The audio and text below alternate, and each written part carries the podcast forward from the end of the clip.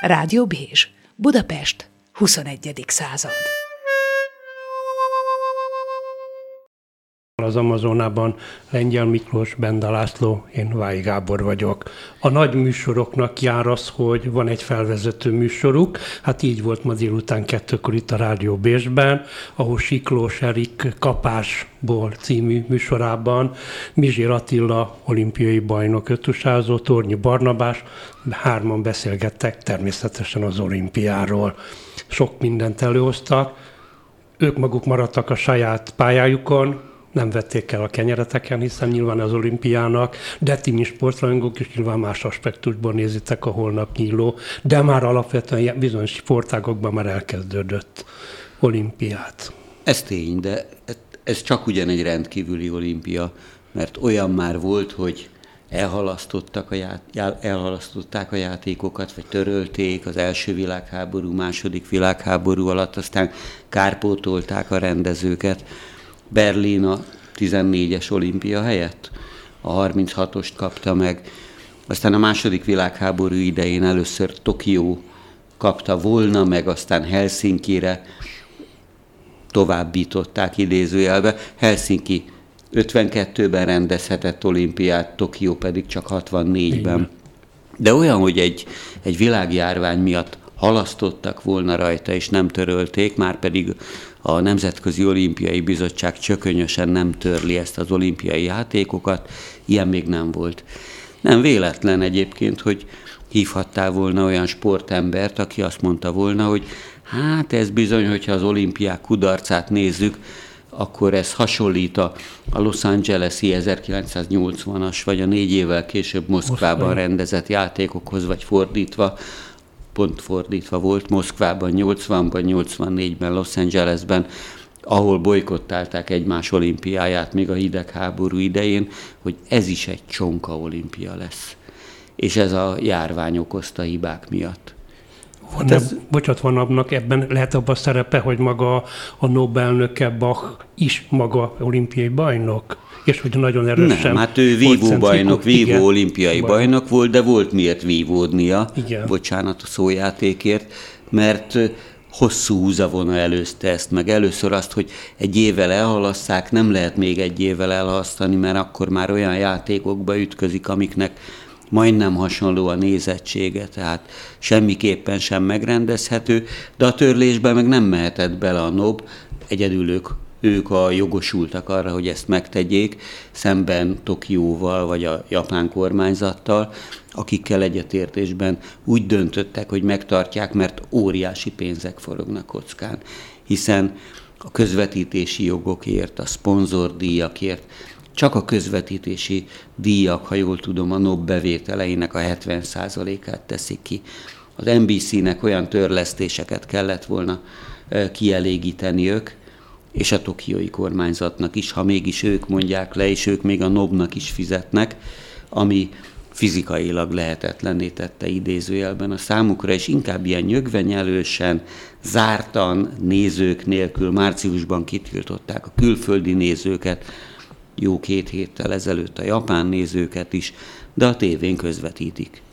Hát bent a kollégának teljesen igaza van, hogy pénz beszél, ez az olimpiát is meghatározza, de azért ne feledkezzünk meg a dolog érzelmi, lélektani oldaláról sem. Meg a sportolókról. Hát itt voltak ugye ez a például a futball Európa bajnokság, ami éppen úgy egy elhalasztott verseny volt, és végül is egy óriási, hát érzelmi felszabadulást is jelentett, hogy el lehet menni a stadionokba, lehet drukkolni. Már? Tehát az emberek egy nagy lelki felszabadulásként érték ezt meg, és tegnap néztem az amerikai NBA, a kosárlabda bajnokság záró mérkőzését, nyert. és a Milwaukee nyert, ahogy Benda kollega is mondja, olyan örömhullám az abszolút teli stadionba, és a stadion előtt is még legalább 50 ezer ember ordított, hogy Milwaukee mondjuk 50 vagy 60 év után bajnok lett, hogy ez egy nagyon nagy érzelmi ö, igénye is szerintem az embereknek, hogy összegyűjjenek végre, ordítsanak, sikereik legyenek, tehát a sportnak ezt az oldalát is figyeljenek figyelembe kell venni, nem csak a pénzt, ami ugye hát nyilvánvalóan mindig fontos, és hát akkor egy szomorú élményemet is elmondom ennek kapcsán, hogy én is találkoztam egy olimpiai bajnokkal a villamos megállóban, a 49-es villamos megállójában, most is ott áldogáltam, amikor jöttem a Bécs rádióba, és eszembe jutott, hogy néhány évvel ezelőtt megszólított egy korombeli úriember, és azt közölte, hogy én a magam részéről Gedó György voltam. Így múlt időben. Hát én hmm. úgy visszakérdeztem, hogy az olimpiai bajnok, igen, mondta, én voltam a box olimpiai bajnok, ha jól emlékszem, Tokióban, és aztán elmondta a káváriáját, hogy volt egy kocsmája, más vállalkozásai, és hát végül is pénzt kért, amit én adtam, és hazamentem, persze gyorsan megnéztem a Google-ba, hogy tényleg ez Gedó György volt az olimpiai bajnok, és tényleg ő volt. Ami azért eléggé hát elszomorító gondolat, hogy hát annak ellenére, hogy olimpiát nyert évtizedekkel korábban, öreg napjaira hát a villamos megállóban próbálja összegyűjteni a nyugdíj kiegészítő pénzeket, ami azért eléggé szomorú, mert korábban úgy gondoltuk, hogy aki egyszer olimpiai bajnok lesz, az megfogta az Isten lábát, abból aztán hát egy sikeres karrier néz ki a jövőt, illetően is akár sportvezető lesz, akár dúsgazdag vállalkozó, erre is tudunk egy csomó példát, hát akik tényleg nagy eredményeket értek el, imént említettük ezt a Bachot, aki az olimpiai, Nemzetközi Olimpiai Bizottság vezetője, tehát rengeteg sikeres karrier is van, de egy ilyen szomorú is, hogy itt van egy honfitársunk az olimpiai bajnoksággal együtt, és ennek ellenére koldul. Annyiban vitatkozom csak, hogy való igaz az, hogy nagyon nagy volt az ellenállás az olimpiával szemben, Japánon belül. Tehát két hete láttam olyan kimutatást, hogy a japánok 78%-a ellenzi azt, hogy az olimpiát most megtartsák, éppenséggel a, a pandémia miatt, a koronavírus járvány tombolása miatt. És Japánban azért jó, olyan, amilyen, de demokrácia van, megpróbálják, ajánlások vannak a távolságtartásra, nem lehet bemenni a nézőtérre, de azért meglehetősen sokan bejutnak, szponzorok, edzők, sportemberek, diplomaták, és így tovább.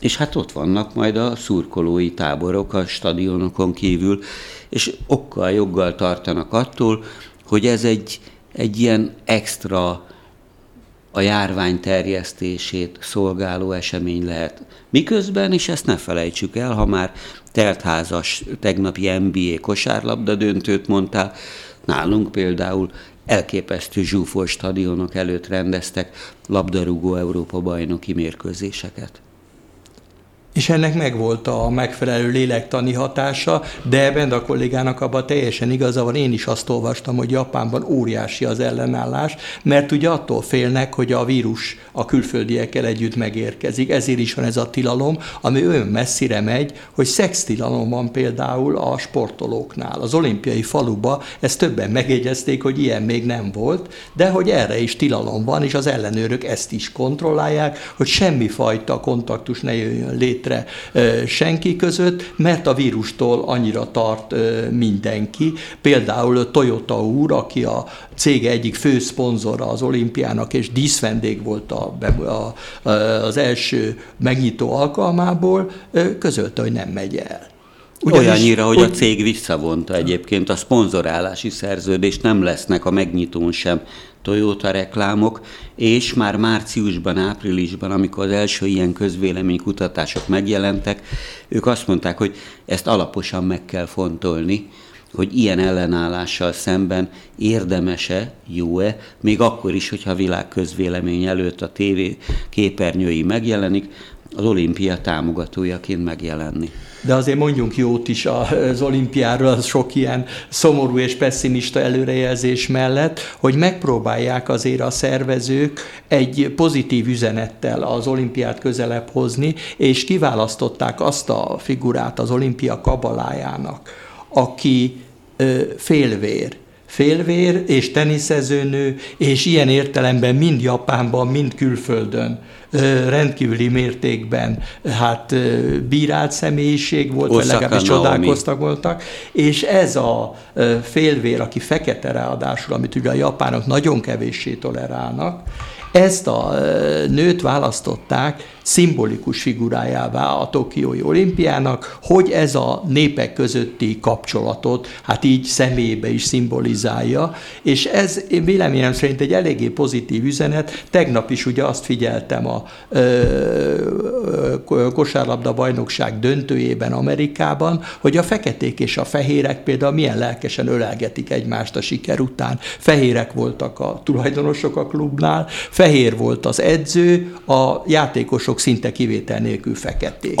És mégis, mégis úgy ölelgették egymást, és sírtak, és boldogok voltak, hogy ez egy bizonyos nemzeti egységet is. Azért ezt se felejtsük el, hogy az olimpiának is célja, hogy valahogy a nemzetek közötti valamilyen hát kulturált jó viszonyt megteremtsen. Itt például ugye a kosárlabda bajnokságban, Amerikában természetes, hogy a himnuszt eléneklik a mérkőzés elején, hogy a nemzeti egységet ezzel is hangsúlyozzák. Az olimpiának is már a görögök között is volt olyan hangsúlya, hogy ne háborúzatok egymással görög városok, hanem inkább itt a versenypályán próbáljátok meg megmutatni, hogy ti vagytok a jobbak. És a modern olimpiának is, Kubertenbárónak is ez volt a gondolata, hogy a nacionalista Európában, ahol a legtöbb országban ugye mindenkivel már készülődött különböző nagy háborúkra, amelyek sajnos be is következtek, hogy inkább békés versengés legyen a nemzetek között, nem pedig háborús ilyen hát tömeggyilkosság, ami aztán az első és második világháborúban be is következett, mert ez ugye a népeket maximálisan szembeállítja egymással, és ne felejtsük el például, hogy az első olimpiára a első világháború után nem hívták meg a magyar csapatot. És általában a vesztes országok csapatai nem vehettek részt. Antwerpenben, hogyha jól tudom, csak a győztes országok, illetve a semlegesek vehettek részt. A magyarok, németek, osztrákok és egyáltalán a vesztes csapatok úgy nézték, mint akik nem jogosultak a sport, tehát az olimpián sem szerepelni. Tehát ilyen üzenete is van az olimpiának, túl azon, hogy tényleg nagyon jelentős pénzügyi érdekek vannak benne, de hogy a népek közötti valamilyen fajta kulturált párbeszédet és az együttműködést is hát reklámozza. Mielőtt még a teniszre meg Osaka Naomi-ra rátérnénk, azért itt a történelmiséghez visszaszólnék. Oké, okay, az első világháború idejére pont Berlin kapta meg a rendezés jogosultságát, majd ezt később kitolták, és érdekes módon mire a fasizmus elkezdett tombolni Németországban, 1936-ban kapta meg Berlin a rendezés jogát, 40-ben Tokió, az előbb azt hiszem kifelejtettem, hogy aztán London lett volna, de Tokió helyett előtte még Helsinki kapta meg a rendezési jogát. Ezeket mind tovább tolták. De ugyanakkor ez teljesen nyilvánvaló, hogy a béke szándék ott van az olimpia rendezése mögött. Az, hogy most milyen szólamokat durogtat, mondjuk az általad is emlegetett Thomas Bach, a Nemzetközi Olimpiai Bizottság elnöke, hogy ez a népek barátságának a rendezvénye így is úgy is meg lesz, meg kell tartani, és a japánokat meg kell böcsülni azért, hogy nem hogy hét, de még egy évet készültek ennek az olimpiának a megtartására, és milyen sikeresek lesznek a következők, amiről majd talán még beszélgetünk, ez egy külön dolog. De ha már lengyel kolléga fölhozta a tenisz példáját, Érdekes módon talán éppen az az a sportág, ahol a járvány miatt, meg egyéb alibikkel, vagy nem alibikkel, a legtöbben mondták le a versenyzést. Világsztárok. Tehát, jó, hát világsztár, részt is vesznek világsztárok, meg nem is. Osaka Naomi, aki csak ugyan félig japán, félig hajti származású, úgyhogy jól utalt rá Lengyel Miki, hogy ő, ő egy színes bőrű is, és már pedig ebben a műsorban is korábban beszélgettünk, hogy ezek a hafuk, ezek a háf, vagy félig nem japán származású hölgyek a különböző szépségversenyeken. Milyen kritikákat kaptak, ha utólag nyertek, egy félig indiai, meg egy félig afroamerikai hölgy nyert ilyen szépségkirálynő választást, ha jól emlékszem, de Osaka Naomi, aki japán állampolgár, vagy az is, ő természetesen indul a versenyen, de lemondták elvben alibivel, hogy hát igen, itt volt a Párizsi verseny, a Wimbledon, és így tovább volt, aki sérülés miatt Roger Federer az előző kategóriába. A, a Serena Williams is lemondta, aki szintén olimpiai bajnok egyéniben is, meg párosban a, a nővérével vagy hugával, miközben egyébként olimpia névre keresztelték a gyermekét. De csak ugyan Osaka Naomi a félig japán kötelesség, kutya kötelességének érzi, hogy részt vegyen rajta, vagy éppen Djokovic, a teniszvilág ranglista férfi vezetője, akit ilyen nemzeti érzelmek alapján beszéltek rá, hogy azért az derék tett volna, hogyha Szerbiának olimpiai aranyat hozna haza. Jó, de azért ne felejtsük el, hogy az olimpia ezeknél nagyon pénzes sportágaknál másodlagossá vált. Persze. Tehát, hogy a futballban is, a futball világbajnokságot tekinti mindenki mérvadónak, és senki nem tudja legfeljebb. Hát, hanem a klub, legfeljebb Benda kolléga tudja, akinek komputerizált az elméje, hogy ki nyerte az olimpiai versenyeket például e- ezen a futballban, mert mindenki a világbajnokságot tartja nyilván. És ugyanígy van a teniszben is, hogy az imént említett ezek a Grand Slam versenyek, a Wimbledon, vagy a Párizsi Roland Garros verseny, hát százszor több pénzt hoz, százszor nagyobb presztist jelent, mint az olimpia. Tehát ilyen értelemben ez nem annyira meglepő, ettől függetlenül például a kosárlabda döntő kapcsán is elmondták, hogy az amerikai kosárlabdázónak se olyan nagy szám az olimpián szerepelni. És hányszor mondtak már, már le igazi már sztárok Nagyon részvételt. sok sztár már eleve közölte, hogy nem, mert azt közölték ilyenkor, hogy milyen érdekes érdekes, hogy néhányan mégis elmennek a nagy sztárok közül. Tehát ez a meglepő az egészben, mert ott is ugye nagyon nagy pénz van magában a versenyben, nagy pénz le- lehet keresni másút. Az olimpia se nem pénz, se nem igazán presztízs, ráadásul pedig az amerikaiak az utóbbi időben például a kosárlabdába kikaptak.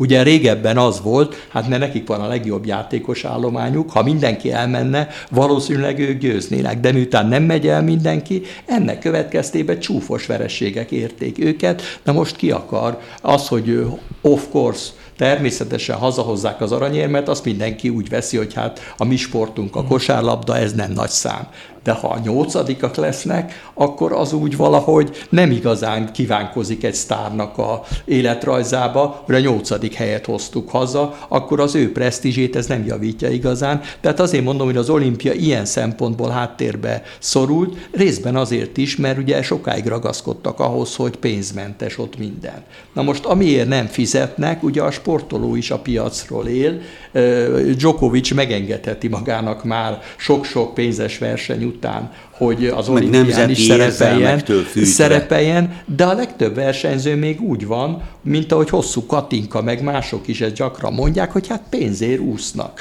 Természetesen elmennek az olimpiára vagy másút, de, de azért egyre inkább az a gondolat terjed el, hogy én versenyző vagyok, azért engem fizessenek meg még hozzá jól, különösen ha sztár vagyok, és az olimpia ebben hát nem jeleskedik. Azért hozzá kell tenni, Ja, nyugodtan. Most csak azt akartam mondani, meg hát azért egyre inkább kitűnik, hogy az olimpia és általában a versenysport már nem az egészség szimbóluma elsősorban, ezért tehát nyilván a sportolóknak is leszűkül az az idő, ami alatt, ha nem is egzisztencia, de valami anyagi hátteret kell tudni teremteni. Ez számtalan sportra érvényes, ahol jóval hamarabb vissza kell vonulni, tehát Miki emlegette az úszást, ahol meg tornászok, és így tovább, Igen. és így hát tovább. Most Katinka 32 ahol... éves, tehát valószínű már még egy olimpia nincsen. Ki tudja, mert a Cselaci is indul újra. Cselaci pedig ő... már 36-ban van. van. Igen. Hát ez ritkaság számba megy hozzáteszem, de nyilván ő nekik akkumulálniuk kell olyan anyagi vagyont, miközben hozzáteszem, és ez a kiegészítés ahhoz, ami az imént elhangzott, hogy hát ez valaha elfben amatőr sportolók versengéseként indult. Nem bánnám, hogyha visszatérnénk rá, hogy milyen furcsa versenyszámok voltak, vagy most éppen milyen furcsa versenyszámokra De készüljenek a nézők a holnap. Igen, igen. De akárhogy is van, régen a szocialista országok, ahol hivatalosan minden labdarúgó, vagy akármilyen sportág űzője amatőrnek számított, mert volt fal állása valamelyik támogató intézménynél, amatőr sportolóként indult, és taroltak. Tehát a magyar foci válogatott is, mondjuk nem az aranycsapat, ami 52-ben e, nyert, hanem később Novák Dezső is állt fönn a ne firtassuk a magánéletét. Novák Dezső is állt a dobogó legfelső fokán, mint amatőr. Na most teljesen mindegy, hogy mi volt a rendfokozata, Igen. meg milyen egyéb kamu állásai lehettek. És hát most is nyilvánvalóan a profik, azok mérlegelik azt, hogy ezen részt vegyenek, vagy ne, kenyeret és cirkuszt, és lehet, hogy sokan ebből a kenyeret teszik előtérbe. De hát a Miki által említettek, hát az amerikai profikosarasok sok éven keresztül azért nem is vehettek részt az olimpián. Így van. Így van. Persze, ez a szempont, de az az igazság, Aztán ezt módosítják. hogy az amatőrizmus az most már szerintem lassan-lassan kiszorul a pályáról, ha lehet így fogalmazni. Hát az amerikai kosarasok is például, hát az egyetemen már ugye sport állások vannak, hogy így fogalmazzak. Tehát Egyetemre nagyon, úgy veszik Nagyon föl. sok egyetem igen, az igen. fölírja, hogy ha jó kosaras vagy, akkor annyi pontot kapsz a felvételén, amivel biztos bekerülhetsz, annak ellenére, hogy esetleg abszolút nem vagy alkalmas a egyetemi tanulmányokra, mert az egyetemnek is fontos, hogy egy jó kosárlabda, baseball vagy más csapata legyen. De szerintem olyan nagyok a követelmények ma már a sportban, hogy amatőr szinten ezt nem lehet csinálni. Tehát én ezt néző állapítom meg, nem aktív szereplőként, de azt gondolom, hogy ez már nem lehet elvárható, miután a nézők iszonyú igényesek. Hát bent a kolléga célzott rá, hogy mindenki a televízióban nézi már, bár ő szívesen kiutazott volna Tokióba, hogy személyesen is gyönyörködjön Mindenféleképp szívesen kiutaztam volna, de, de az időkülönbség, ez a 7 óra eltolódás, ez fékezi de hogy, a De hogy végül is az emberek milliói, vagy talán milliárdjai a tévén keresztül nézik. És ezt mondják például a sportolóknak is, olvastam egy ilyen pszichológusnak a nyilatkozatát, aki elmondta, hogy hát a sportolókat mi a csuda fogja ösztönözni, ha a stadionban nem ül senki.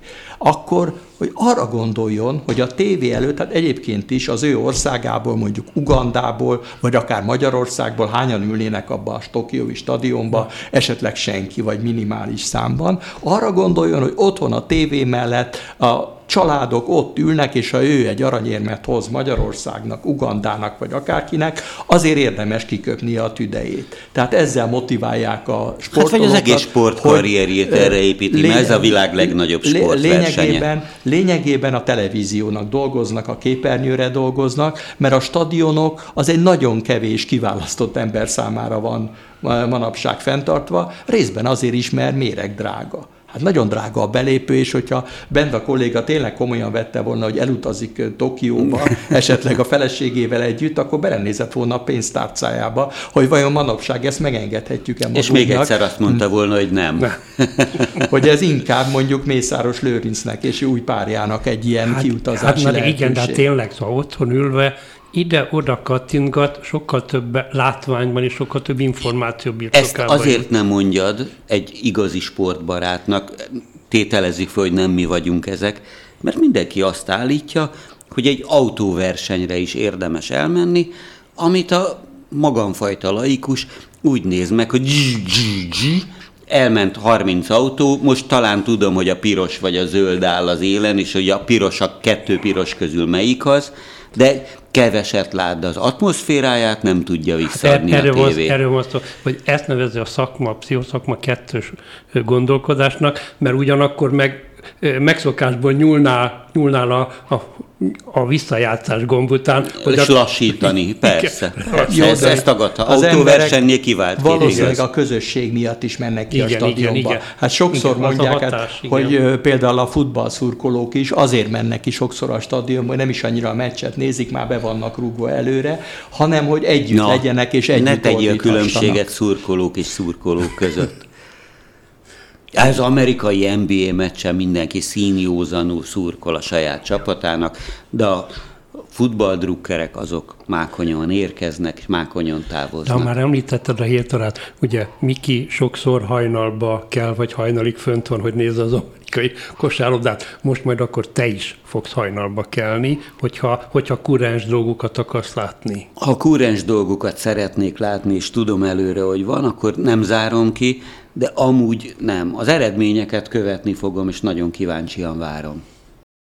Folytatjuk az olimpiai beharangozó műsort, mert hogy ennek azért többszörös áttételesen politikai üzenete is vannak, ha nem is direkt politika, de az is még szerintem az, hogy milyen sportágak kerültek ki, és milyen sportágak kerültek be, mert én azt gondolom, hogy azért az nem véletlen, hogy egyre inkább a fiatal korosztályt megpróbálják megszólítani Az ezeken a sportágokon keresztül is. Ez nyilvánvaló. Tehát ős eredetileg, amikor a legújabb kori olimpiákat elkezdték szervezni, 1896-ban volt Igen. az Aténia a legelső ilyen verseny, és akkor döntöttek, hogy négy évente, amikor csak lehet, akkor még nem tudták, hogy lesz olyan, amikor nem lehet, vagy halasztani kell netán, mint a mostanit. Akkor még egész más sportágak voltak, egészen más lebonyolítási rendszerben. Tehát ott még volt, én nem tudom, matrózok, úszóversenye, rendőrcsapatok, talán kötélhúzása, volt, igen, vagy volt kötélmászás, hát, 15 méteres kötélmászás, hát. ahol a lábat nem volt szabad használni, használni. csak kézzel fölfelé menni, helyből távolugrás, magasugrás, és, és egy, egy csomó ilyen furcsaság, de hát ők meg talán a mai világon kacarásznának, hogyha látnák, hogy időközben milyen versenyek hol kikerülnek, hol bekerülnek, mert ha jól tudom, a baseball most visszakerült pár év után, pár év kihagyás után, meg a softball is alig, hanem meg bekerült az olimpia programjába a karate, és csak ugyanolyan sportágak, amire te is utalhatsz, amivel a Nemzetközi Olimpiai Bizottságnak az a határozott szándéka, hogy a publicitás és egyebek érdekében minél inkább megszólítsa a fiatal korosztályt tételezzük fel, hogy a karate is ilyen viszonylag új, vagy régi új sportág, hát legalábbis a nagyvilág számára. A különböző ágai, gördeszka, BMX, bicikli, stb. Falmászás, falmászás én, hát igen. van, aki falra mászik, igen. ettől sportmászásnak hívják, igen. mielőtt megsérteném bármelyik versenyzőt, de vannak olyan sportágak, amelyek most tűnnek föl először az olimpiai versenyszámok között, aztán miközben egy jó pár ország harcol azért, mondjuk Magyarországra utalván, hogy hány kajakkenu sportág, sportszám, vagy hány úszás nem, és hogyan kerül be a versenyek közé, meg hogy hol indítanak vegyes csapatokat, meg nem, mert ebben is vannak újdonságok. Ez nyilvánvalóan az ország adottságát is illeti, mert mindenki a saját nemzeti büszkeségét, adottságait, vagy sportolóinak érdekeit félti. Hát ez így is van, de más oldalról van ennek egy prózai motivációja is, ahogy ez kiderült. Nem tudom, hogy beszélte erről például Mizsér Attila, az öttusázó, hogy az öttusa is ugye nagy nemzeti büszkeségünk, de nem televíziós sportág. Ezt akartam mondani, nem, hogy nem közvetíthető ne, Nem jól. televíziós sportág, sportág és emiatt szorul ki sok minden, és kerül igen. be sok látványsportág, igen. mert ugye a fiatalok fogékonyabbak a látványra, és emiatt sajnos van egy egy olyan például a kajakkenu, amit bent a kollég elmített, az se igazán jól mutat a képernyőn. Tehát emiatt ö, visszaszorulóban van, viszont sok ország épp ezt vette észre, és azért koncentrál ezekre az ágakra, mert a gazdagabb országokban nincs megfelelő érdeklődés, ergo itt viszont van egy olyan lehetőségünk, hogy aranyérmet szerezzünk. Tehát azért nem véletlen, hogy például a kajak kenuban azért a kelet-európai országok eléggé domináns szerepet játszottak nagyon sokáig, mert ez a népszerűségében soha nem ért el azt a fokot, mondjuk az Egyesült Államokban, vagy Nyugat-Európában, hogy érdemes lett volna komoly pénzeket befektetni, mert azt mondták széttárva a karjukat, hogy hát a tévén ez nem hoz nézőket, ergo nincs reklám, hát akkor minek?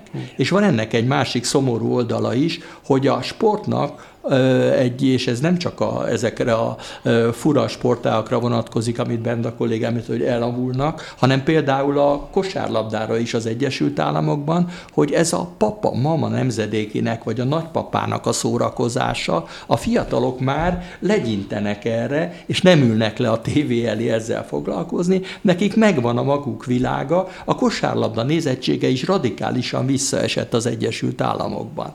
Tehát mi azt hiszük, akik ugye késve fedeztük föl hozzám hasonlóan, hogy az amerikai kosárlabdát lehet nézni Magyarországon is, hogy ez hú de jó dolog, és tényleg jó dolog, de Amerikában, ahol már ez ugye évtizedek óta zajlik, a fiatal nemzedékek úgy veszik, hogy hát papa, mama ott ül a tévé előtt, vagy a nagyszülők is, mert ők ezt szokták meg, nézik a Super Bowl-t, meg ezeket a dolgokat, nekünk ez nem kell.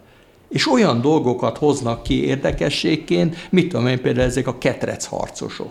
Az ember nem hinné, ki a csuda néz ketrec harcosokat, és ennek sokkal nagyobb nézettséget hoznak ki Amerikában, mint például sok kosárlabda mérkőzést. Ez és a pankráció, igen, ami igen, tiszta kamu. Igen, igen, és úgyhogy igen. ez egy ilyen tendencia is, hogy itt is domináns a nézettségi mutató, a reklámhordozó jelleg, hogy és ebből a szempontból is meg vannak fogva a sportvezetők is, mert a kosárlabda is kétségbe esetten küzd a nézőkért. A nézők figyelméért, hogy legyen néző, legyen reklámközönség, mert különben azok a milliók, amiket a sportolóknak kifizetnek, meg amire a stadionok fölépültek, nem érik meg a fáradtságot. Tehát ilyen értelemben is van egy versengés, és hát a, még visszautalva arra, amit Bent a kollégám mondott, hogy a rendőrök kötélhúzása, azt se felejtsük el, hogy régen már a görögök között is az olimpia és a sport általában a katonai felkészülés része volt.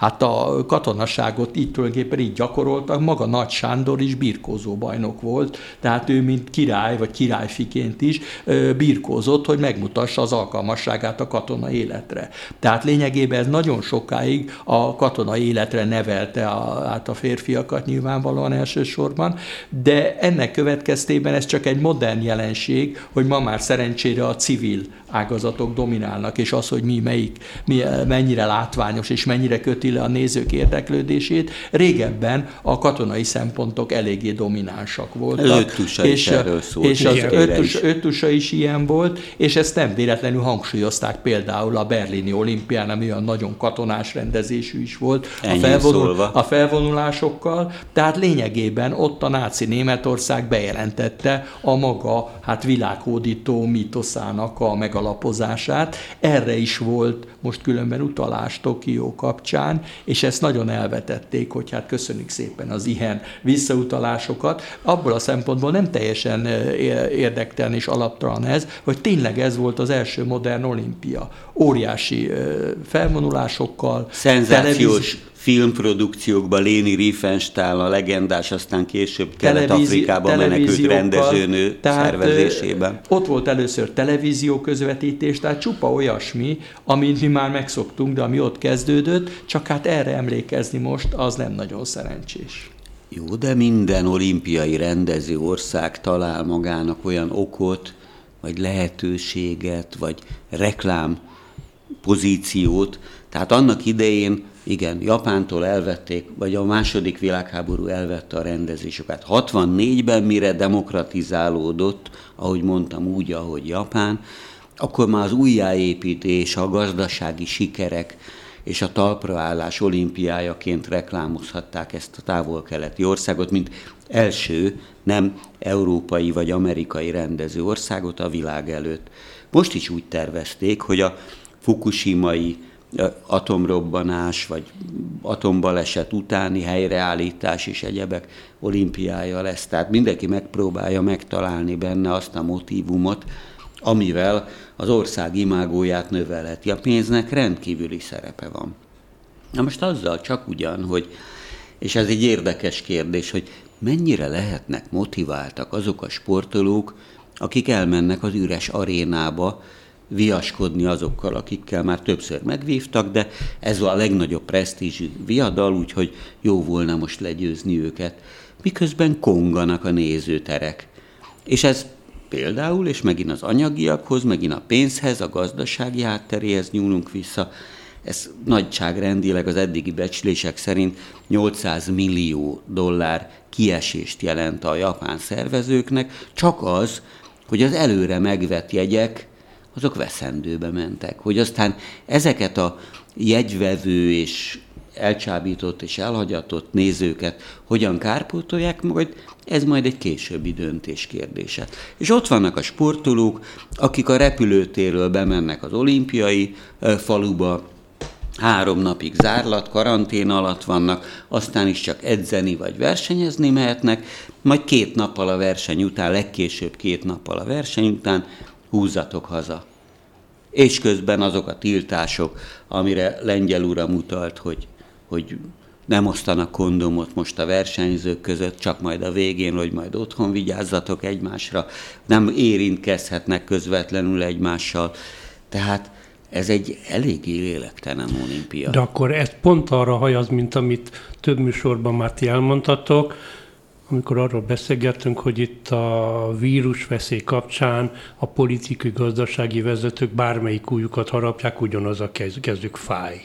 Hát nagyon nehéz ilyenkor jól dönteni, és annál is inkább, mert az olimpiánál ugye mindig az volt, hogy egy kicsit mintát adjanak a világnak. Tehát ezek a sztárok azért ugye főként a fiatalok, de általában a társadalom előtt azt mondja, hogy olyan legyél, mint ő. Ezért döbbentett meg engem Gedú Gyurinak a szomorú vége ott a villamos megállóban, hogy hát ez egy mintaember lett volna, és a társadalom elé állították ezeket, akiket ugye követni kell. Na most itt a vírus kapcsán is az van, hogy mi az ideális magatartás? Mit várunk el? Te is viselkedj úgy, mint egy sportoló, de maga a sportoló se tudja, hogy hogy viselkedjen. Tehát ebben a határhelyzetben nem csak a döntéshozók vannak nehéz helyzetben, hanem az ilyen ö, szereplésre kijelölt ilyen ö, figurák, akiknek reprezentálnia kéne valamit, de nem tudják pontosan, hogy mit reprezentáljanak. Mit csinál egy öntudatos sportoló a vírusválság kellős közepén?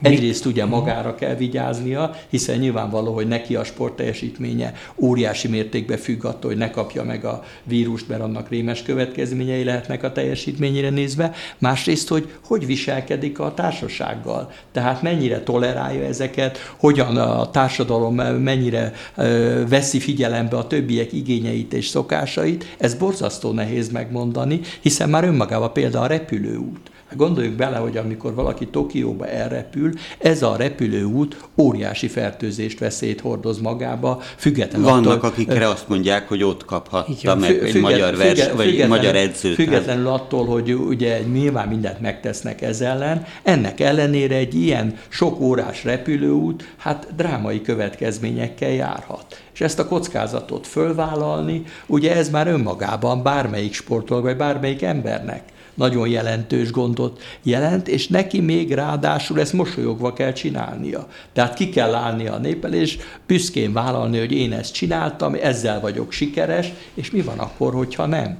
És hogy koncentrál-e közben. Hozzáteszem, hogy nem egyszerűen a nézők, elkezdetben a külföldi nézők, majd a, a japán nézőket is kizárták a stadionok túlnyomó részéből, mert volt korábban egy olyan döntés, hogy ahova egyáltalán beengednek csak, már akkor csak japán nézőket, ott maximum tízezer néző lehet, és minden aréna félig lehet megtöltve. Ez nagyon kevés helyen még megmaradt, ahova nem rendelt el a japán kormány tavaly a járvány kitörése óta negyedszer olyan rendkívüli állapotot, mint amilyen ma mert Japánban, Tokióban és 40, Mert ugye 40 napos karant, tehát 40 napos zárlatot hát, Tulajdonképpen a, a mostani nyári olimpiai játékok zárása előtti napig meghosszabbították tak.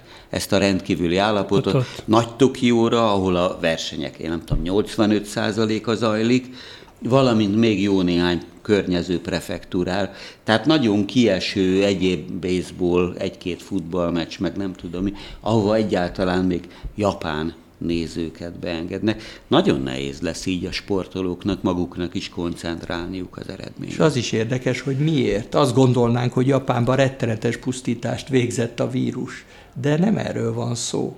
Tehát lényegében a japánok rettentő mértékben félnek a vírustól, és emiatt tehát óriási a tartózkodás, és a többség nem is örül annak, hogy ott van az olimpia, de a halottak száma relatíve például kisebb, mint nálunk. Jó, tehát, jó, jó, jó. Tehát, tehát de lényegében... A Magyarországon azt hangsúlyoznák, vagy a kormányzati körökben, vagy ezeken a szóvivői értekezleten, hogy Japán megelőzte Magyarországot a fertőzöttek számát tekintve.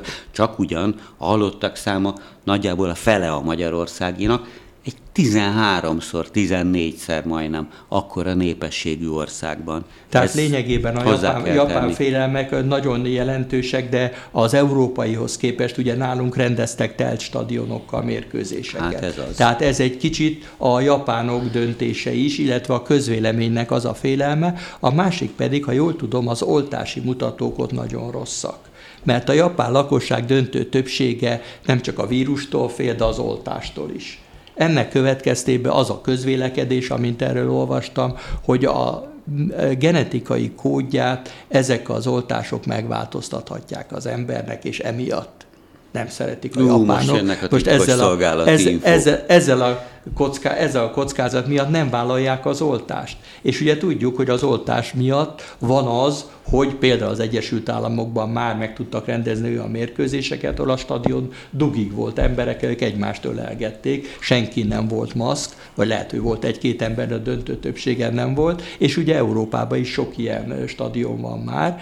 A japánok nagyon félnek, főként emiatt, mert az oltottsági szint katasztrofálisan alacsony, legalábbis az európai mércéhez képest. Ez így van. Tehát a, a, az egyáltalán beoltott lakosságnak kevesebb, mint az egyötöde az, aki egy oltást kapott. Aki mind a kettőt megkapta már, hát eddig kettőnél tart a nagy világ általában, amíg ki nem derül, hogy harmadik oltásra is a legtöbbből szükség lett, az Japánban nem éri el a lakosság egyharmadát. És korábbi rossz tapasztalataik, vagy vitáik, vagy előítéleteik, vagy összeesküvés elméletek miatt csak ugyan nagyon nagy Japánban az ellenállás általában az oltással kapcsolatban. Arra gondolok még, hogy ilyenkor egyrészt ugye ott vannak, amiről a visor első részében beszéltetek, hogy az olimpikonok, sportolók, felkészítők, egyéb segítők, 5, 7, 8, 10, 15 évet áldoztak már erre részvételre. Itt, akiket, akik most 30-asok, azok ugye hát nem most, hanem már gyerekkorukban elkezdtek, sokkal fiatalabb korukba kezd, de hogy még akár a BMX-esek, stb. is, hát minimum 4-5-6 évvel ezelőtt kezdtek el készülődni, vagy kezdték el őket felkészíteni. Tehát ennek is van egy ilyen humán vagy pszichés oldala. Van a politikai oldal, ami beszéltek, van a gazdasági oldal, és ugyanakkor meg mégis ott van az is, hogy az egész körbe lengi ez a ez a bukásnak a, a lehetősége, hogy egyre több lesz a fertőzött, egyre több lesz a szabályszeg, és egyre több lesz a, a feszültség az olimpián. Miköz, miköz, miközben a tévéközvetítések azt fogják talán mutatni, hogy mennek a sportok, mennek a versenyek, de lehet majd szerintem látni a sportolókon, hogy tele vannak feszkókkal. És hát emiatt mondta a szervezőbizottság elnöke, hogy bármikor, az utolsó percben is lemondhatjuk az olimpiát. Azt hiszem, hogy ilyen még nem volt az olimpiák történetében, sőt, talán a világversenyek történetében sem, hogy egyszerre a nagyon felkészült sportolók ott állnak, és érkezik egy rövid e-mail, hogy fiúk, lányok hiába menjetek haza. Reméljük, hogy nem így lesz, de ennek a lehetőségét a japán szervezők az utolsó pillanatig fenntartják maguknak. Ez ami óriási változás, de én azt hiszem, hogy ehhez sajnos hozzá kell szoknunk. Hát ez az olimpia esetében derült most ki, de hát miután a vírus itt van, és nem tudjuk, hogy mikor lesz vége a járványnak, a többi világversennyel is hasonló a helyzet, de nem csak a világverseke, minden nagy ilyen összejövetellel, legyen az koncert például, hogy hozzá kell szokni, hogy bizony óriási a kockázat. Tehát amikor jegyet vesz valaki például egy olimpiai, vagy bármilyen más nagy sporteseményre, nem lehet abba biztos, hogy a, néhány hónap múlva ott az olimpiát tényleg megrendezik, és ő neki ott arra alkalma lesz részt venni. Tehát ez egy óriási kockázat, amivel szerintem a jövőbe számolni kell, nem csak az olimpia esetében. Na de így akkor lesz, aki befektet, majd tehát lesznek majd befektetők már. Nagyon bocsánat. sokan meginoktak már a japán olimpia, mostani Tokiói, Tokióinak nevezett 2020-as, de 2021-ben megrendezendő olimpia kapcsán, láttuk. Amikor látták, hogy milyen nagy az ellenállás. Ennyi, ekkora ellenállással, ellenszéllel szemben egyetlen országban sem, már pedig a japánok nemzeti öntudata az azt hiszem, hogy eléggé híres, hogy nem rendeztek még olimpiát. Tehát voltak sokan, akik meginoktak, a Toyota ezt már márciusban bejelentette, hogy hát ez bizonytalan dolog, majd most visszalépett hivatalosan is, mint az egyik főszponzor, de elképesztő pénzek forognak kockán. Nagy kérdés az, ami sokadlagos, de jogos a fölvetésed, hogy a sportoló koncentrációját, versenyképességét, vagy egyáltalán a tévén való megjelenítését, ez hogy mutatja majd meg. Én jól emlékszem azokra a sportolókra, akik vagy innen, vagy onnan, 1980-ban, meg 1984-ben hidegháborús politikai okok miatt oda-vissza bolykott, vagy ennek a bosszúja kapcsán nem vehettek részt azokon a játékokon, amikre csak ugyan éveken, hanem évtizedeken keresztül készültek. És akkor ebbe hogyan illeszkedhet bele, de ez most nem a jós tehetségetekre utalok, hogy most számomra legalábbis meglepően az eddigi 7 év ciklus helyett most már 11 évvel előtte, tehát már, már most kijelölték talán tegnap, Brisbane-t. Igen, az ausztrál város Brisbane 1930, vagy 2032-re. kijelölték, igen. Holott tudjuk, hogy Thomas Bachnak 25-ben lejár a mandátuma, tehát ő már nem igen fog foglalkozni mondjuk a Na ezt nem Thomas Bach jelöli ki, hanem értem. a Nemzetközi jó, Olimpiai jó, Bizottság. Jó. Iszonyú, most a korrupciós részét, a hátterét, hát, hogy igen, kit hogyan igen. kenhetnek, meg, meg ilyen igen. esetben, meg hogy ki mindenki indult, de ez a hagyomány, hogy legyen ideje felkészülni annak a városnak, megtervezni, ez is egyébként Tokió számára, vagy egyáltalán Japán számára egy fontos tényező volt, hogy ők rengeteg létesítményt fölújítottak, fölépítettek, ezt a kaszárnya rendszerű olimpiai falut is idézőjelben mondom, a kaszárnya rendszerűt most a lebonyolításra, mert különben azok már régen lábon elkelt lakások lesznek majd egyszer, de fölújítottak számos stadiont, építettek új létesítményeket, és így tovább. Magyarán azok az infrastruktúrális beruházások is dugába dőlhettek volna, amiket évek során, ahogy mondtam, 7 plusz egy év alatt a felkészülés során készítettek. Már eldöntötték, igen, csak ugyan, hogy a következő nyári olimpiai játékokat, amikre nem négy évet, hanem immáron csak hármat kell várni, ha így lesz és megérjük, azt Párizsban rendezik meg, Párizs harmadszor kapja meg a rendezés jogát, az azt követő Los Angelesbe lesz Igen. ott már másodszor, és ahogy mondtad is, most erősítették meg azt a döntést, hogy 2032-ben harmadszor is az ausztrál kontinens, az ötödik kontinens, ahogy mondani szokták, tehát Melbourne és Sydney után Brisbane rendezhet nyári olimpiai játékokat. Na de bocsánat, de akkor most már itt a műsor végelőtt, mert azt mondtad az előbb most Laci, hogy ha lesz ebben a rendszerben három év múlva. Egy nagyot hadd ugorjak. Jó fél év múlva lesz téli olimpia? Nem, másfél év múlva. Jövőre esedékes, jövő télen. 22-ben? Igen. Azt, azt mondtam, jó 22 fél... telén majd. Azért kérdeztem, jó fél év múlva.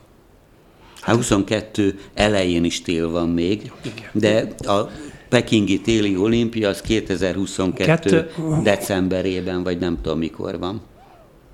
Mindegy, hát ezt okay. szerintem nem tudjuk itt eldönteni. De úgy felezik a nyári, meg a téli de, olimpiai igen, játékokat. Igen, igen, hogy általában igen. így De hát igen. azt fenyegetik megint csak igen. a hidegháborús jellegű politikai de, de, de ez is része az amerikai hát fenyegetéseknek, amelyhez Európa is csatlakozott, hogy a kínaiakat büntessük meg különböző okoknál kifogad. És térjünk vissza ehhez a bolykottálásra, ami szerintem ha lehet ezt mondani, nagy marhasság volt már a múltban is, mind a két fél ráfizetett erre, uh-huh. nem csak a sportolók és nem csak a nézők, akik emiatt károsodtak, hanem kiderült, hogy az egészből nem jön ki semmi. Csonka olimpiák voltak, nem voltak világversenyek. Tehát lényegében a bolykottálók jártak rosszul mert megrendezték mégis az olimpiát, és azok az eredmények voltak többé-kevésbé sikeresek, hát például a Románia iszonyú boldog volt, mert éppen a bolykot miatt a tornász válogatottja az hatalmas sikereket ért el. Miközben többi kelet-európai szocialista ország nem vett Több mint 20 aranyérmet, tehát soha olyan sikeres nem volt, Ceausescu elvtárs állandóan a mellét verdesette,